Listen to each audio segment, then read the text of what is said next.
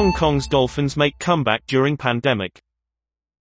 With maritime travel down, a vulnerable dolphin species returns to the waters around Hong Kong.